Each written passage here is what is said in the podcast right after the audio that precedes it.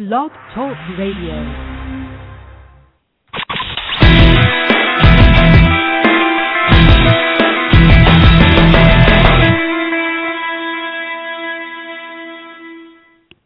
Good morning and welcome to NJSBA's Conversations on New Jersey Education, a show dedicated to creating a conversation among those of us in the education community and beyond on the important education issues of the day. Today, it's uh, I hope there. Usually, I try to bring state leaders and state educators to you. Today, I'm bringing a national figure uh, to the education community in New Jersey. My name is Ray Pinney. I'll be your host on this afternoon on this morning's special edition of Conversations on New Jersey Education. Today we will not be taking callers on the on the phone line, but if you want to make any comments, the chat room will be open. Anne Marie will be moderating the chat room, and if you have a question or uh, uh, that you want me to pass along, I will pass it along to our guest. You know, oftentimes uh, when I report on the education reform movement in New Jersey to our membership, I'm asked where did this concept come from. Most, most local school board members and administrators are so enamored uh, caught up in their local issues and the state issues, they don't see what's going on in the big picture beyond. And our guest today, uh, I think, can lend some insight into that because he works for his name is Chester Finn Jr., president of the, Thomas B. Fordham Institute, a senior fellow at Stanford's Hoover Institute, and chairman of Hoover's Koret Task Force on K-12 Education. He's a noted education scholar and writer. Uh, please welcome Chester Finn. Welcome, Chester. Thank you, Ray. Nice to be with you today. It's a pleasure to have you. Um, I, I, attended one of the Fordham Institute's uh, uh, conferences, and I found it very uh, stimulating and interesting to hear the discussion of all points of view on education reform. But for our listeners, please give us a brief overview of what the Fordham Institute does. Yeah, happy to do. We're a smallish uh, think tank that focuses exclusively on primary secondary education reform in the United States. Uh, we're based in Washington, but we also have an outpost in Ohio for complicated historical reasons uh, having to do with Thomas B. Fordham, after whom we are named. We have an Ohio presence that's much more um, on the ground and uh, works directly with uh, legislators and the governor's staff and charter schools, where, which we authorize, and um, a whole variety of, of uh, school systems um, on the ground in Ohio. But about two thirds of our team and about two thirds of our budget, and our total team is about 20 people. About two thirds is in D.C., and here we really do function as a um, policy uh, think tank. We uh, put out studies, we hold events, we have a weekly education newsletter, we have a very lively blog, um, and uh, a nine-member board, and um, we focus um, historically mostly on standards testing and accountability on the one hand, and uh, school choice in its many forms on the other hand. But over the last few years, and we're about a 15 year old organization, by the way, last few years we've really added two other major strands of work to our uh, um, research and uh, policy. Uh, one is what we call stretching the school dollar, trying to get more bang from the buck in education at a time of tight budgets. And the other is education governance, uh, which I suspect is of interest to more than a few of your listeners. Um, we yes, you're, to, you're correct. Come to believe that the the governance structures that we've inherited in American public education aren't working very well anymore. So we're trying to do something about that. Okay, oh, I'm sure some of my members would probably take uh, exception to that, at least in their districts. Uh, but one of the things um, when I went to your conference, and you might want to touch on this, is how education is governed in the United in the United States, there's a lot of tiers. It's not just one entity governing it. Do you see that as a problem? I mean, we have the federal government, we have the state government, we have the local government, we have courts, we have unions. Do you see that as a, a problem? I do, and we have a lot of other things in between. A lot of their county units, for example, there are regional units in many states. Uh, there are uh, there's school building level governance that's particularly visible in in the charter world, but sometimes in in the regular district world. And then, of course, there's the governance that takes place when the teacher closes the door and is uh, in charge of uh, her classroom. Uh, and I think that these um, layers have become a problem, um, mostly because they are so good at, at stymieing one another, such that a change that might be worth making that originates at any one le- level of the system or layer in the system uh, is able to be blocked pretty effectively by all the other layers if they don't want to if they don't want to go along with it. So in fact, it's actually very difficult to change anything, and relatively easy to keep to prevent change from from uh, getting any traction uh, in the real world. It's not neat, tidy layers either. Um, some people have said that the right metaphor for American education is not the layer cake; it's a marble cake, uh, because these um, these layers tend to inter- interpenetrate each other. Uh, so you'll have, for example, federal regulations reaching down to the building level, um, and uh, uh, uh, state regulations um, uh, and and priorities reaching up to Washington. And uh, it's not a a simple um, sort of military command structure, let's say, where the you know the colonel tells the major what to do, who tells the lieutenant what to do. It doesn't work that way. Part of the problem, at least from my perspective, is but it's not just the influence of these different layers; it's different funding at those different layers. I'll give you an example. Um, in the district where I live, it's about 95% funded by local property taxpayers. So, in all due respect to our commissioner uh, Christopher Cerf and Arne Duncan, you know, a lot of the citizens and the staff members feel they shouldn't have that much influence on what goes on in our district because they're not really paying for most of it. So how do we get around those inf- the, the financial aspect? You probably live in a relatively wealthy uh, suburban district because in most states those are the communities that end up uh, paying for the largest amount uh, with their own property taxes or other dollars. And typically a low income community gets a much larger fraction of its uh, total total budget from state or federal sources. Um, that's usually the way the formulas uh, work right. out. And and of course that means that uh, that it's very uneven um, from place to place um, I actually think that, um, and, and here I'm going to begin to get controversial. I actually think. Thank you. That, that the uh, traditional local funding base of American education is one of the things that is now obsolete. Um, I think that um, it it breeds um, unfairness um, from place to place. Uh, it breeds a kind of a uh, fortress mentality where districts put up barriers and don't want to let in the kid from the next district because his uh, parents don't own property uh, in in in their district. Um, I think it's uh, completely uh, impractical when it comes to things like virtual education and digital education, um, where the uh, cost is actually being borne by a provider somewhere outside the district, uh, sometimes outside the state. Um, and I've come to think well of states, uh, Indiana and Michigan would be examples recently, uh, that have said, you know, education funding is really a state obligation. Um, and yeah, districts may supplement if they want to, but uh, um, all the core funding is going to come from a state tax base and be distributed by the state. And uh, I think that solves some problems rather than creating them. I know it would be a a very heavy lift for New Jersey to do anything like that. Um, but I think that may be the direction to head. Yeah, I think it would be a, a very difficult uh, lift in New Jersey, at least quickly. Anyway, it would take probably many years to get to that situation, and changing our tax structure is probably pretty difficult. Um, let's get on to the role of the. Well, what what are the major education reforms that you think would change education? I assume you need you believe education needs to be reformed, at least through choice and uh, maybe some changes to the teaching profession and teacher evaluations. What are the two or three things that you think are most important to move education forward?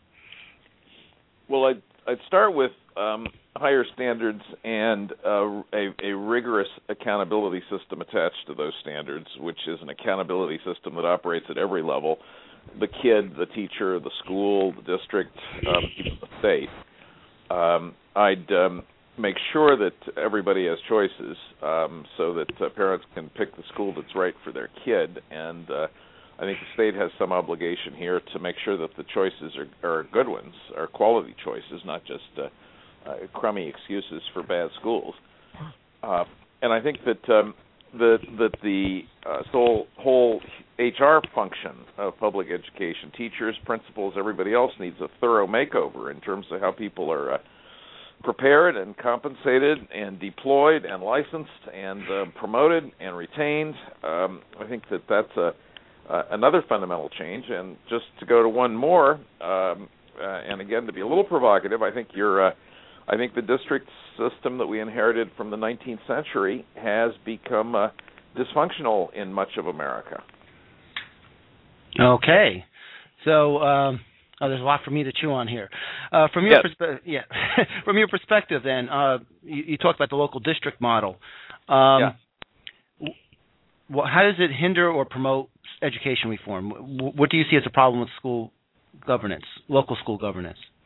Well, I think it were, I think it was a swell plan for for 1895 um, when people tended to uh, live in in their own com- same community for their whole lives, and um, and indeed when most of the funding came from that local community.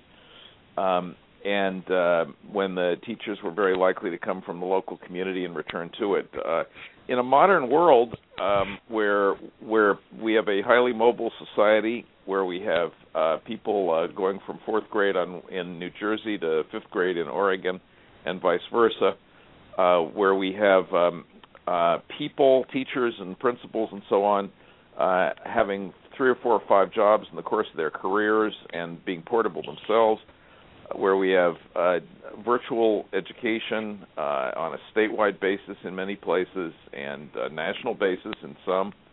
Um, I think that the uh, local governance based on a geographic concept and uh, local property uh, is not um, applicable to the challenges of today. And I also think that the elected local school board has become especially vulnerable to being captured by adult interest groups, um, often but not exclusively the teachers union, uh, and uh, turned into an agent of the advancement of adult interests rather than kids' interests. And I think that's not what public education is supposed to be about. What's wrong with having a town school? I mean, I mean, I grew up, and uh, there's plenty of school districts that are succeeding very well with that model, uh, geography based. It's there's a sense of community. Uh, obviously, I know that there are some there are pockets of districts and areas, mostly in the with socioeconomic problems where academic achievement lacks. But uh, what's wrong with having a town school as well, your model? Nothing's wrong with having a town school. Certainly, most people want to want their kid to go to a building called a school at a location not too far away from their home, and that's that's fine and that's that's normal, and that's almost certainly going to continue. But who ought to be in charge of that school? Um, is it uh, an elected school board from that town, which has a total of four schools to be responsible for?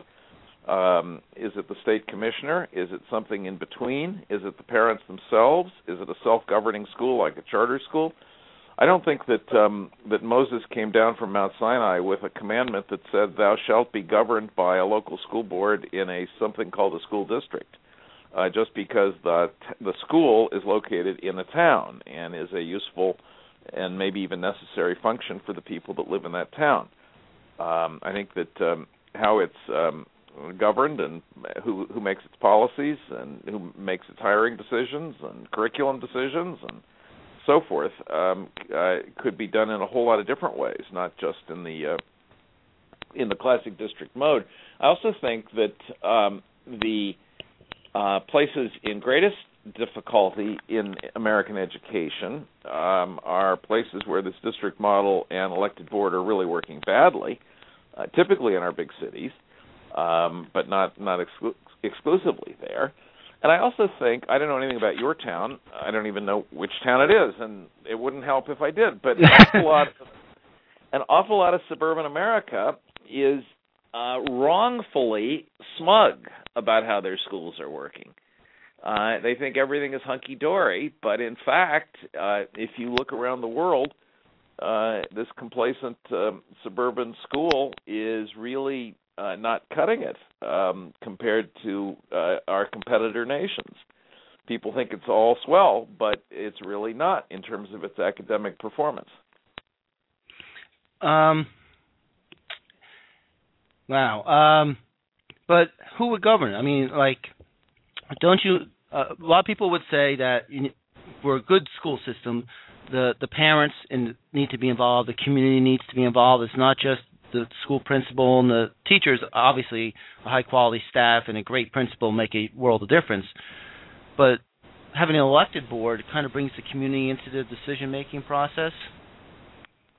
Well, that's one way, but um, uh, well-functioning charter schools, um, which r- operate at the building level with a board of their own, usually consisting of parents, um, which hires the principal and the teachers, and the school runs as an independent entity, or sometimes it's part of a little um, a little network of schools, or a, a little nest of schools that uh, may include a primary, a middle, and a high school, or a K or be a K 12 Mhm. school. There's nothing wrong with having an elected uh, community school board when it's working well, but uh, um, first of all, there are far too many places where it's not working well, and secondly, um, if it puts up barriers to uh, kids having choices and being able to move across uh, municipal boundaries and being able to bring in the best uh, virtual education from far away, um, and especially if it gets taken over by adult interest groups, then I think we we got to raise questions about whether this is the optimal model for America in the 21st century. Are you? Uh, almost seems to me you're almost suggesting, um, and maybe you're not, but if you have a district where there's failure, for lack of a better term, uh, and the, Uh-huh. the achievement's not there, that we don't look at just the curriculum and tenure reform. We look at maybe changing the, the governance model in that district.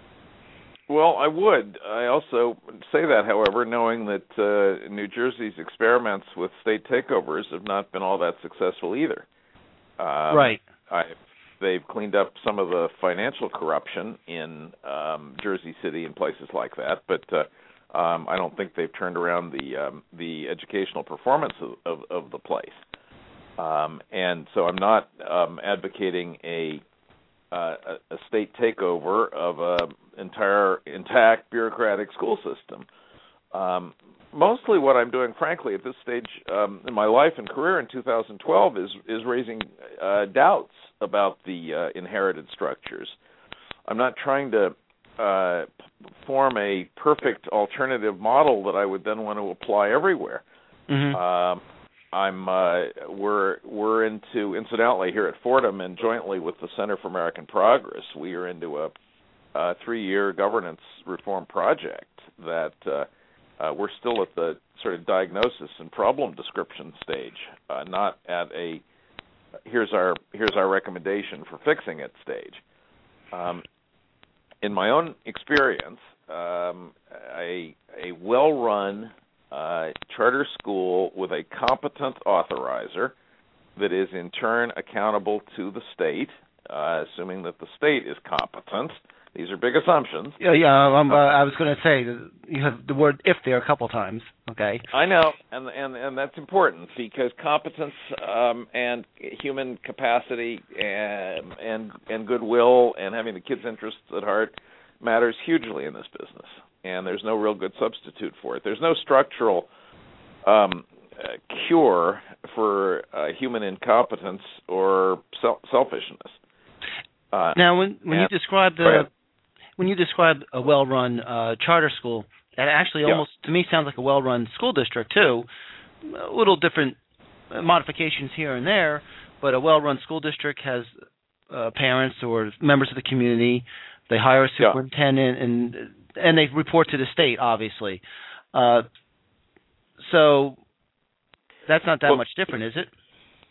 Um, keep in mind that I think your frame of reference here, understandably, is is New Jersey, which the last time I looked had. yeah, I had- apologize for that. it's a great state. It's a great state. It is. and I really like those beefsteak tomatoes too. um, but uh, the you, you, last time I looked, you had about twenty four, twenty five hundred schools and about six hundred and some school districts, and uh, that averages out to about four schools per district. Um, Mhm. And um, uh, and and uh, if you subtracted uh, Newark and Camden and so on, you'd have even fewer than four schools per remaining district. yes, we have quite a few one district build one building districts. Yeah, and that is like a charter school, frankly, um, with the one the one building district and the three the three building districts aren't all aren't all that different. But uh, most of America is in most kids in America are places more like Chicago and Montgomery County, Maryland, and Miami Dade, Florida, and Houston Independent School District, and places with hundreds of thousands of kids and hundreds and hundreds of schools and big bureaucracies. And Mhm. um, and in an awful lot of those places, that big bureaucracy uh, is uh, run by a, a, a board that is heavily influenced um, by the union and other adult interests, and, and there are many of them, bus drivers and textbook publishers and ed schools, and right on down the list. Uh, and the needs of the kids in those districts, especially the poor kids and the minority kids, often get neglected here. So I, I think it's it's mm-hmm. it's actually wrong to to think of the, the the the one or two or three school district as being typical of America. It's certainly not where where the biggest problems are located. I think the biggest problems in the in these small districts are a kind of inefficiency that comes with having that much uh, superstructure on top of a tiny number of of, of students, uh, and maybe complacency, uh, the kind that comes from saying, well, uh, you know, we're in the 90, 90th percentile of the state, so we must be doing just fine, and never looking over your shoulder to see how that compares with Korea or Shanghai or um, uh, or or the Czech Republic. Mhm. Um I'm going to take a, one of your quotes, and I want to get down to a couple because I'm really enjoying your uh, thoughts. But in your article, the, the anachronism of school boards, um, you, yourself and uh, Amber Winkler put, putting it bluntly, would public education come closer to serving the country's needs in 2011? This was written last year. If yeah. it were run by visionary, reform-driven leaders rather than cautious, community-based fiduciaries. Um, but who decides who's the visionary, reform-driven leader? How do you pick that person? That's a fair question. I'm not the czar, and I wouldn't want to be. Um, and uh, um, I think that um, uh, if you sat down though with a, let's say, a Chris Cerf, um, and said, uh, um, "What do the children of New Jersey need in school that they're not getting today?" Uh, you might get a very different answer. Mm-hmm. Uh, than from a lot of the local superintendents that have been doing what they've been doing for the last 20 years. Uh, I think that people get very set in their ways. I think they get very habituated to uh, traditional routines. Um, and uh, I, mean, just to give you the, the, the simplest example, um, uh, most of our public schools still operate on this uh, six-hour day, 180-day year, uh, and uh, uh, that doesn't work for learning time, in my experience, and it doesn't work for parents' daycare needs, and it doesn't work for anything actually in 2012, except that that's the way we've always done it. Well, I think uh, that's probably gets to one of those other layers we talked about uh, called union contracts. Because um, I know yep. many school districts have tried to get extra time with their students and expand the day, and um, getting an extra 10 minutes a day is may take months and months of negotiation. Yes, and, well, that's unfortunately you've just illustrated my point about adult interests rather than kids' interests. Yes, and I think our, our probably our association of members would agree with some of your uh, reform measures in that area in terms of tenure reform and teacher contracts, uh, because we need to.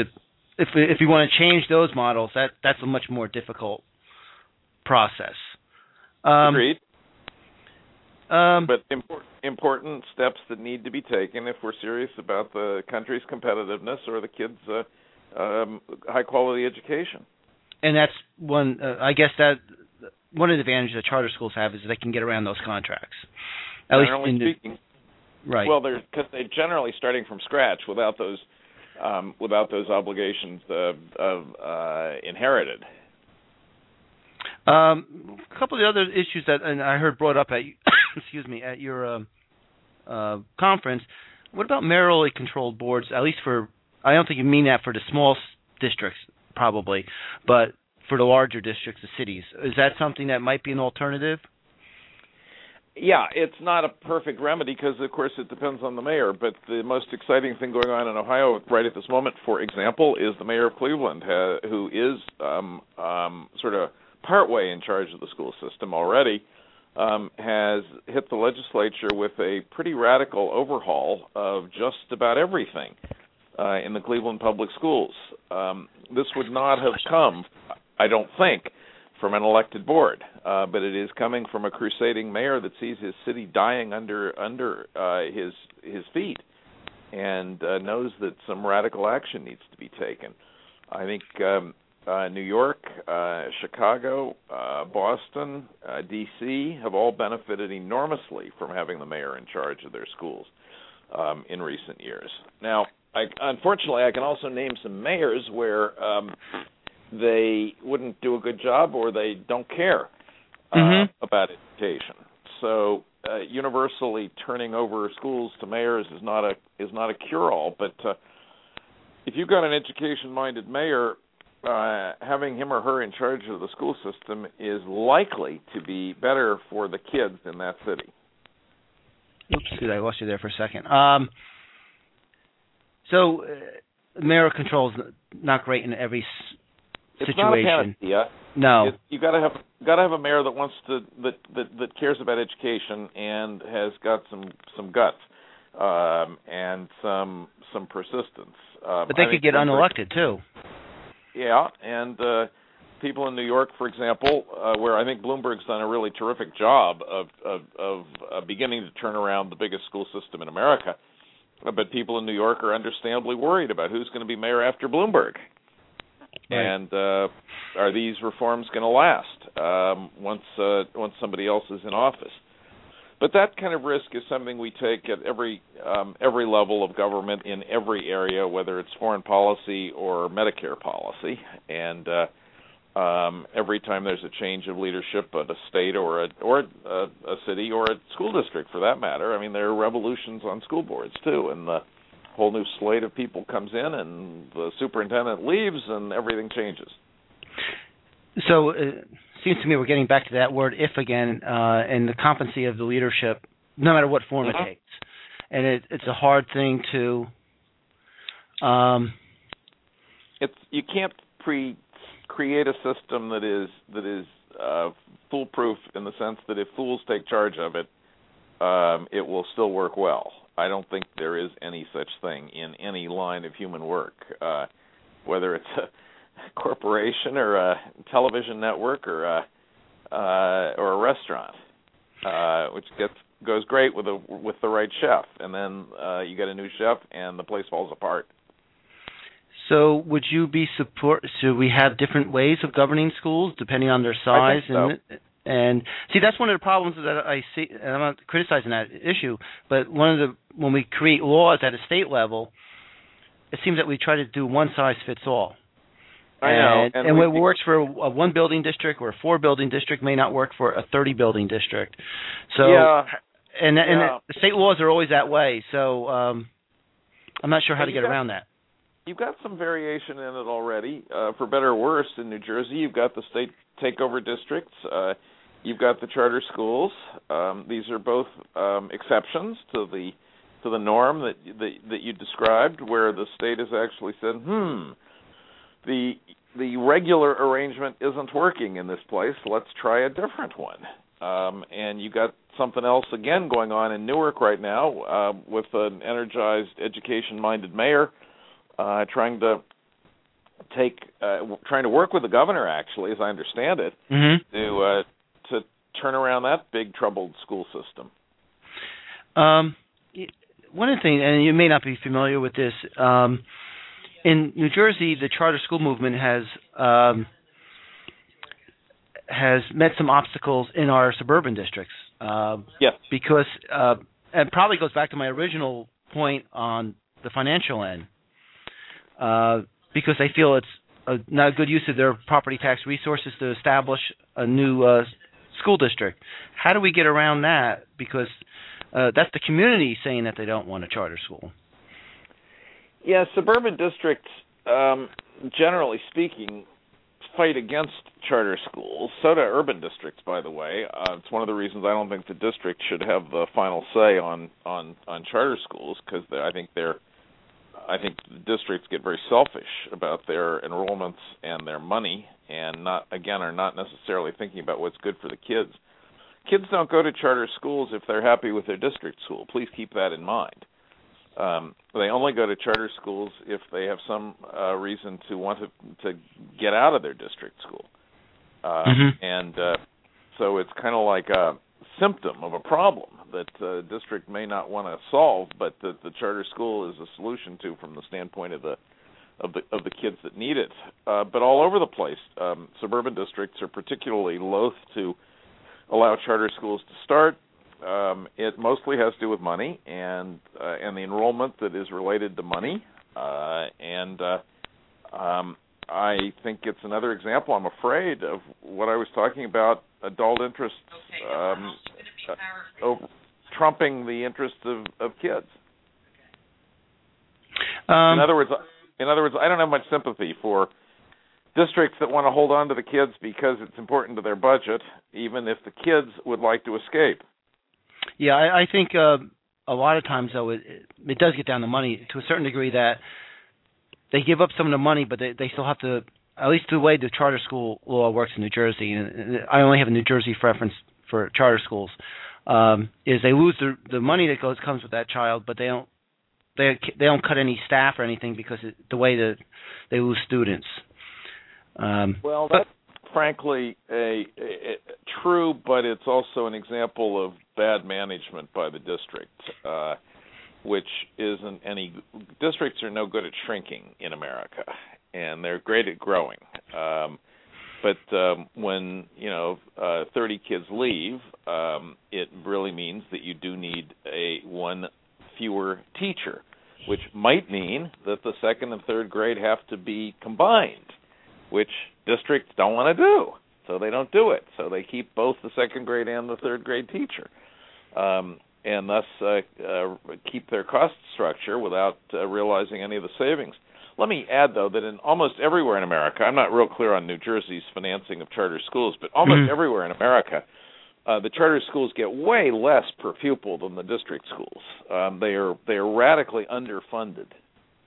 Yeah, uh, they get about ninety percent uh, of the funding, which comes direct uh, in New Jersey. It funnels right through the local district, which to me sets up a uh, a competition uh, and not a situation where Yeah. districts should be collaborating on what's best for students. They're fighting over resources as opposed to uh, working together. And Oh, usually, when you when you have money fighting over money, you, you're not going to work together that well. Uh, which gets me to another situation. Could we have districts and some districts that would love to set up their own charter school, maybe to get around some of the, the contract laws? Um, Yes. And would that be okay? We, we're not allowed to do it in New Jersey, uh, but would that be okay with you if the district was able to set up their own charter school? Yeah, a lot of a lot of states this is is allowed and is happening and is encouraged by the district and does um, create a kind of all kinds of flexibility actually that um, that that the regular system can't uh, produce. It can uh, do it without the contract, teacher union contract. It can do it on a different schedule. It can sometimes do it with a, curric- a different curriculum. It can sometimes cater to families that have a particular need or enthusiasm. Um, yeah, it's absolutely fine. And um, there's a, a number of these um, in Ohio, for example, where the district is the authorizer, and in and in New York City the, and Chicago, the district was often the instigator of the charter school. Uh, so I'm I'm all for that. Okay, I have a someone from the chat room had a question. I'm trying to understand it. Um, Mr. Okay. I'll bet I'll bet you that uh, that Chris Cerf would be in favor of districts being free to create charter schools as well in New Jersey. Ask him. Uh, actually, I think I agree with you on that. I'm not sure if our legislators would be as agreeable uh, on Well, that. if, if if your legislators are not agreeable, it's because somebody else is tugging their chain. Okay. Um, before I get into this question, I, I just have um, what do we do? You mentioned that New Jersey has some other models with charter schools and um, state takeover districts. Yeah. Uh, but one of the problems that I see is, and you alluded to it, this, and I think I've even heard Commissioner Cerf say the record of state takeover is very spotty. That makes everyone else lukewarm to other reform measures uh, because they're like, I'm not so sure the state has done a great job there. And even in the financial end that you talked about, there were, a few years ago there was an incident where there was some problems fiscal, you know, financially. Um, Mm. So, is there any other besides mayoral controls? Is there anything else that you've looked at? Well, I mentioned the mayoral control. I mentioned the uh, the the the charter school option. There are other situations where, of course, this will raise other eyebrows and hackles, but where districts merge and a successful uh, superintendent or school board takes charge of one that was that was uh, floundering and um, and failing. Um, there are others that are um, private sector outsourcing, where uh, basically somebody, it could be the county, it could be the state, it could be the district, uh, it could be parents breaking away, uh, puts their school in the hands of a private operator on an outsourced basis uh, to, to run their school. Um, in uh, California and a couple other states, they now have what's called a parent trigger, where parents, if 51% of them are unhappy with the, uh, how their school is working, they can basically secede uh, from the district um, with their and take their school with them and create what amounts to a charter school, but uh, instigated by unhappy parents. Um, I mean, there are other governance models, and I think were there others others waiting to be invented. Uh, question I got from someone in uh, on the chat room is uh, Chester. You're looking at schools on a global level because you're a big uh, or national level. Uh, for New Jersey, why would anyone want to change something that works well, which it does in the majority of school districts? And I think you answered that, but you can touch on it again. And um, yeah, you want, want to answer well that one? Works well means people are content, which doesn't mean the kids are learning all they should be. That's my biggest beef with uh, what I'm going to call suburban complacency. And we see it not just in New Jersey. I live in Montgomery County, Maryland, which is as complacent a school system as there is on the face of the earth, and most people would say it's a good one. But uh, um, uh, let me let me again suggest uh, compare compare Shanghai, and ask whether it is good enough. And the answer is no. Even though the parents are content, it is not good enough. And somebody needs to be making this argument. Um, and the second part of this question is districts are subject to administration changing all the time. Uh, we have a kind of a merry-go-round in school administration in in uh, New Jersey, uh, and then the district seems to have to always change the the dance to the new music. How how do we work around that? You know, where the administrations are always changing and reform changes. So a lot of teachers say, "I'll just wait out this reform because it's yeah."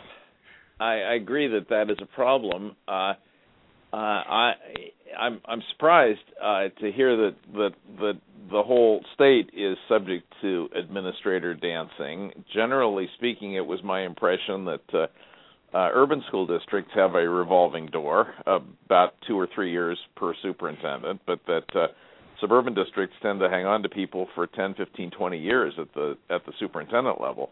Maybe that's not true, or maybe that's not true in New Jersey but uh, um, the the what is to be a source of stability? Well, first ask whether we're dealing with a situation that ought to be stable or ought to be changing.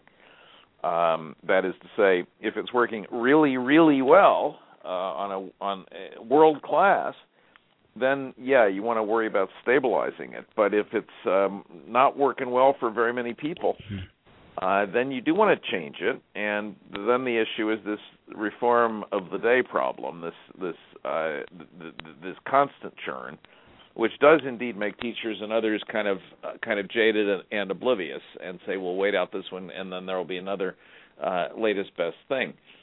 Um, I don't have a, a good answer for this in a uh, democratic society that, where governments keep changing and where elections keep happening. Right same thing obviously happens to our I don't know our mass transit program and uh, uh, our uh, uh, healthcare programs. So there, there's no really good answer to this one other than if the change is, is a good one, uh, it's worth making, and if it works well, the next people in are likely to, to stick with it. Yeah, you use that word "if" again. Um, I know there's a lot of if in it because it. And the second, the another part of that question, and this is something that probably happens in every state, and we kind of alluded to with the mayoral control. We change governors every four years, um, and so that the new policy changes occur then at the state level. Yeah. Um, you know, uh, maybe Chris Cerf is not here in two years. Maybe there's a new governor uh, and then we have a new philosophy, and it, it's kind of hard to buy into any reform, good or bad. um, sometimes you have good reform and you want to do it, and then it's taken away. Agreed. Uh, that's true, though. Again, of everybody, I've watched um, elected local school boards. Though sometimes they're very stable. I've watched them be captured by. Uh, um, uh, sometimes it's a reform slate. Sometimes it's a union slate. Uh, wants to change things, and uh, uh, it is. I don't think we should view the uh, elected local school board as as um, a bulwark of stability in every case. And and and to repeat myself, uh, mm-hmm. sometimes it's a sometimes it's a bulwark of stability for keeping something in place that it really isn't working very well for the kids. So um, I guess we kind of agree that it, when we go back to my one of my first questions about all these different levels, they, and they're always changing. And I agree, board members do change. So you could have the board change, you could have the state government change, you could have the federal government change, and then we're it's hard to have stability that way. Yes, sir. I think we are in agreement. Um, what is the getting uh, off on the school governance just for a second. Um, what do you think would be the biggest change uh, in the large cities that would really effectuate change? Because I'm asked that a lot because it seems we go back and forth. You know, we have charter schools and there's pockets, of, some that are very successful, some that are not.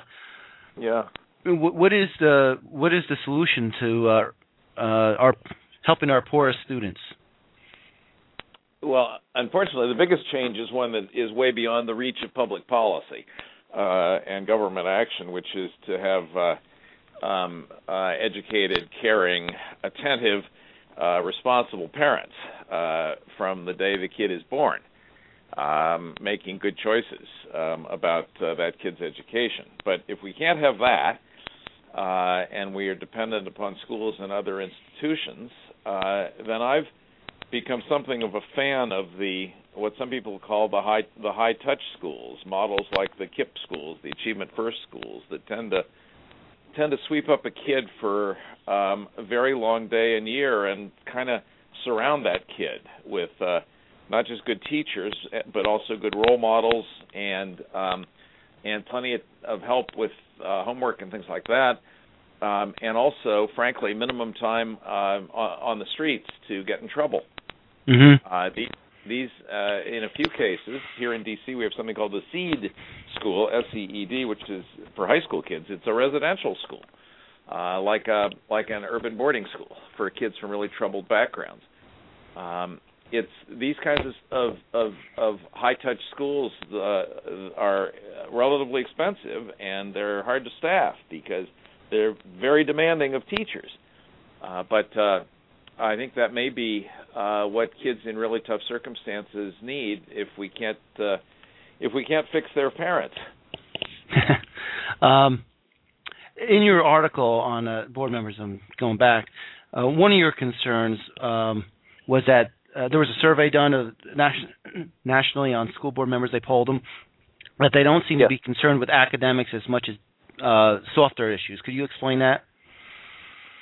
Well, this was a National School Boards Association big survey about a year ago that uh, uh, Frederick Hess at the American Enterprise Institute did the major analysis of, and it's worth it's worth actually all your listeners having a look at. Uh, mm-hmm.